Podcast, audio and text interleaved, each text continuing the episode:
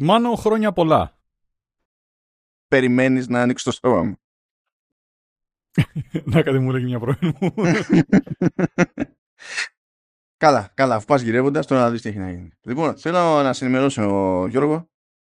Να με ενημερώσεις τι, πόσο καιρό έχεις να νιώσεις το άγγιγμα μιας γυναίκας.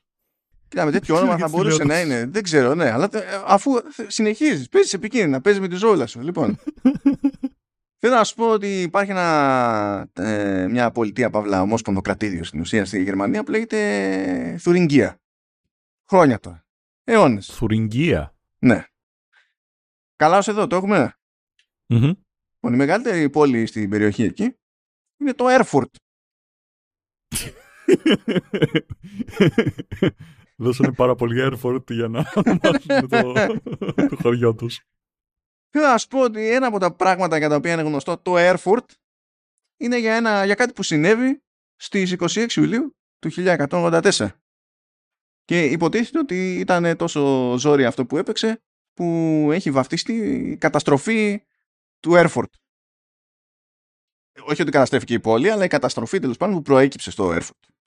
Μια φορά και έναν καιρό λοιπόν παίζανε κάτι έκθεση εκεί πέρα τα, τα, είχε βάλει ένα τέλος πάντων ένας από τους ευγενείς εκεί. Τώρα ο, και καλά το αξίωμα είναι Margrave. Δεν μπαίνω καν στον κόπο να ασχοληθώ με το τι εννοεί ο ποιητής εκείνη την, την περίοδο. Δεν έχει ιδιαίτερη σημασία.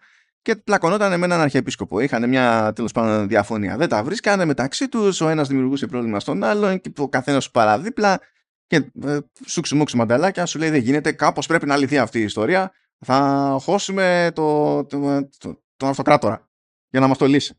Ο αυτοκράτορας φαντάζομαι θα έχει πάρα πολύ. Το Warhammer 40.000 ή κάποιον άλλο αυτοκράτορα. Ε, κοίταξε να δεις ότι ε, ε, παίζει σκατοκατάσταση, παίζει σκατοκατάσταση. Οπότε you be the judge. Όσο νουπο. Φαντάζομαι ότι θα ήταν πανευτυχής ο αυτοκράτορας εκεί πέρα. Ήταν ο Α το πούμε, μετά έγινε Holy Roman Emperor, τότε ήταν ακόμα βασιλιάς και καλά της Γερμανίας, είναι ο, ο Ερίκος ο, ο έκτος. Πάρα πολύ ωραία, δεν έχουν ιδιαίτερη σημασία αυτές τις λεπτομέρειες στην πραγματικότητα. Λέει τέλος πάντων, μου τα έχουν κάνει τσουρέκια, θα μαζέψω και τους υπολείπους ευγενείς, έτσι κι αλλιώς είμαι στη διαδρομή, θα, πια, ποιο μέρος βολεύει, βολεύει το Airfort, θα μαζευτούμε εκεί πέρα, ελάτε και τα, άλλα τα ζαβά, να τα βάλουμε κάτω, να λύσουμε τις διαφορές σας γιατί μας τα έχετε κάνει τσουρέκια. Και βρίσκουν ένα σημείο εκεί πέρα και αράζουν τα παιδιά. Το θέμα είναι ότι, ξέρεις τώρα, μιλάμε για το 10ο αιώνα. Δεν έχει σκεφτεί ακριβώς τώρα.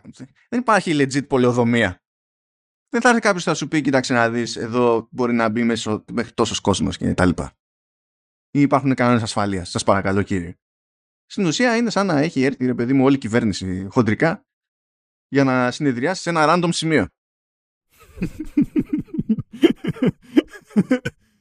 Κοίτα, η ατάκα ψηλέ 8 στο village έρχεται στο μυαλό.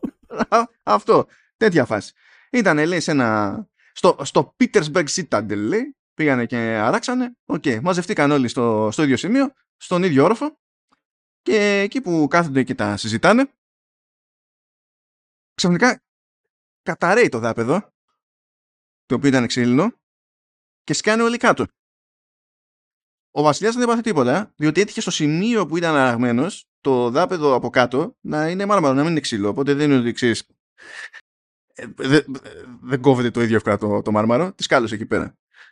Το θέμα είναι πού πέσανε. Κροκόδηλους.